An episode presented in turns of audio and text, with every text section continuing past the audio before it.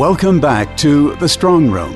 Our special guest today is Ken Decker, author of The Wealth Formula, a book which helps people get control of their finances, build wealth, and create a meaningful legacy.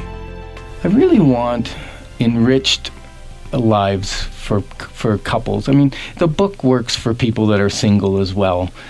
But because my life was changed hugely, part of that was going to church and learning the biblical truths on finances and relationships, and that kind of studying really transformed my life.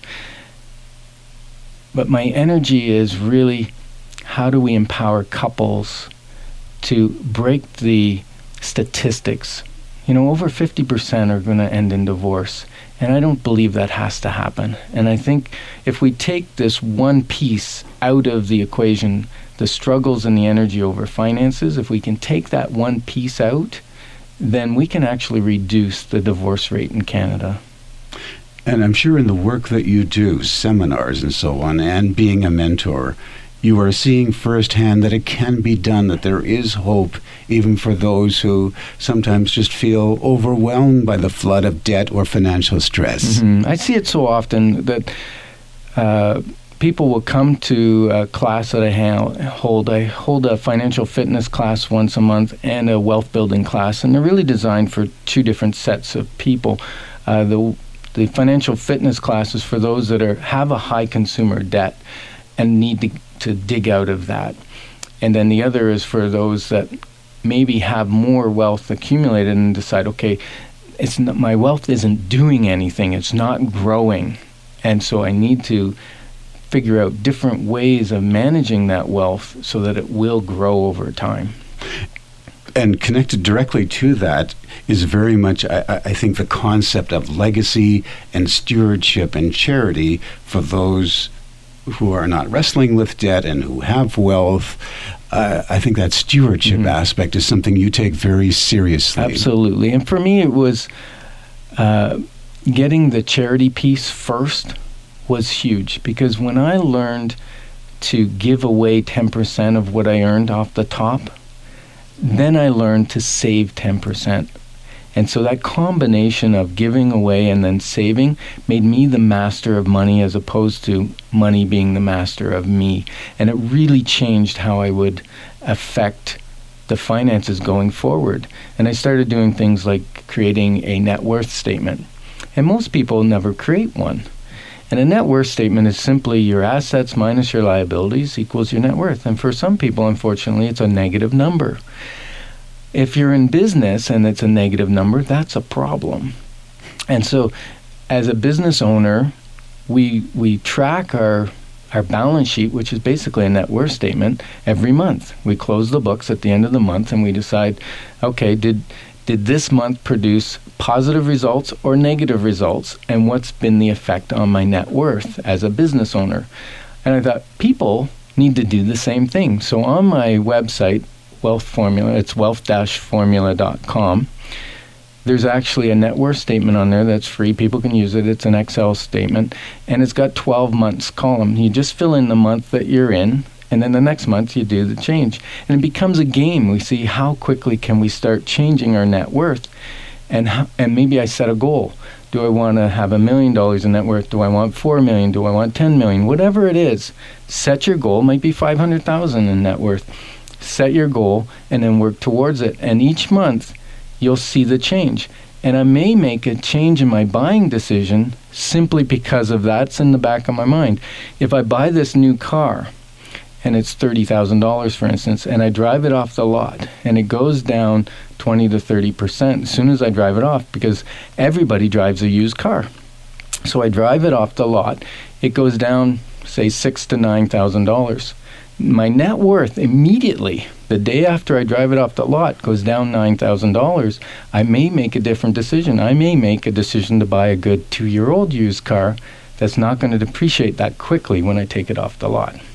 One of the themes throughout our conversation is not only the idea of mentorship, but the importance of it. Can you unfold that a bit more? Because it can come in a variety of areas in our lives. Mm-hmm. Again, it's one of the lessons I learned from my dad. My dad had a business for 10 years, well, many businesses, actually. He was a very, very hard worker. And so when I saw what was left after all his years of working, I thought, wow, I mean, we had a good lifestyle. And he was a hard worker, and he taught me that. But what he didn't learn was how to make money work for him.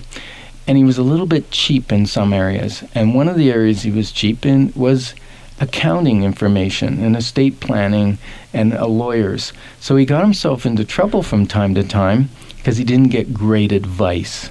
And so one of the things I say in the book is pay for great advice. Get a financial coach. Get a great lawyer. Get a good accountant. All these pieces, they'll save you or make you way more money than you spend on them if you got the right ones. Are mentors still a key part of charting your course? Oh, absolutely. As we've had successes in our life, and actually I was just on a luxury course, a luxury marketing course, and they were explaining that the wealthy don't like to be called wealthy, they like to be called very successful. And so as we become more successful, the price we pay for coaches and mentorship has increased significantly. Like last year, we spent about $100,000 on coaching from high-level people. And here I am. I don't have a university degree. You know, I don't have a piece of paper I can hang up on the wall. But I've continued to be a student.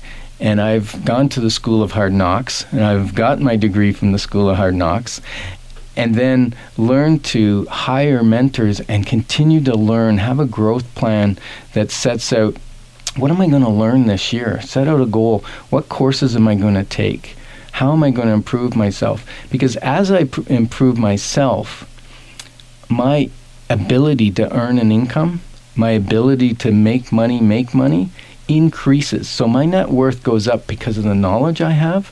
And then as I pass that to my kids and to other people, that's my legacy.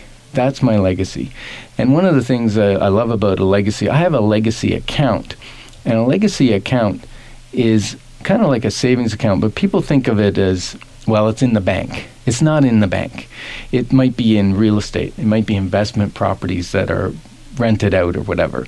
These are legacies for me to pass on to my kids, to my grandkids. They're not things I plan on selling.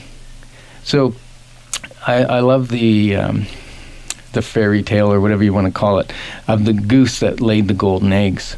The majority of financial planners now will teach their people, okay, well, how long do you want to live? Okay, so we need X amount of money, and we're going to take the income from that money, and we're going to adjust for cost of living going up, and we're going to deplete the asset over the time. So if you live to 85, then you should have enough money. But what's happening is people are living longer these days than they have in the past, and they're running out of money because they've had the wrong mindset. Whereas a legacy account, you never touch the money. You live on the growth, you live on the interest, which is the golden eggs. Because the farmer's wife learned that when she killed the goose to try and get out all the golden eggs, there weren't any. And so she killed the goose that was laying the golden eggs. That's what's happening when we use our legacy account and we deplete the asset because the income's not enough for our lifestyle. So what we have to do is create a large enough legacy account that the income off of it supports the lifestyle that we want. Then we never have to worry about how long we live because it will continue to supply us. And I think, too, there's the emotional aspect of purpose and meaning when you do that. Oh, absolutely. And maybe it's not for your kids, because if you brought your kids up well, I'm fully expecting that when I leave this world, my kids aren't going to need a dime of my money. And as a matter of fact, as they were growing up, I always taught them, I'm leaving you nothing, so don't expect it. My goal is that you're going to earn your own legacy, which you're going to pass on. And so it may go to charity. It may stay there, and the charities may only get the income off of it. So what a great way, if you want to set up, say, a scholarship for a university or whatever that you're going to leave in your name, that the fund never gets touched.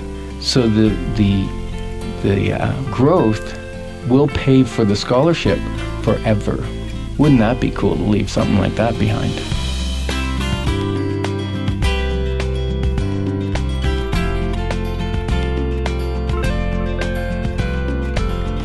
Our sincere thanks to Ken Decker for sharing his wisdom with us on the program today. We welcome you to visit our website at macmillanestate.com. This is The Strong Room.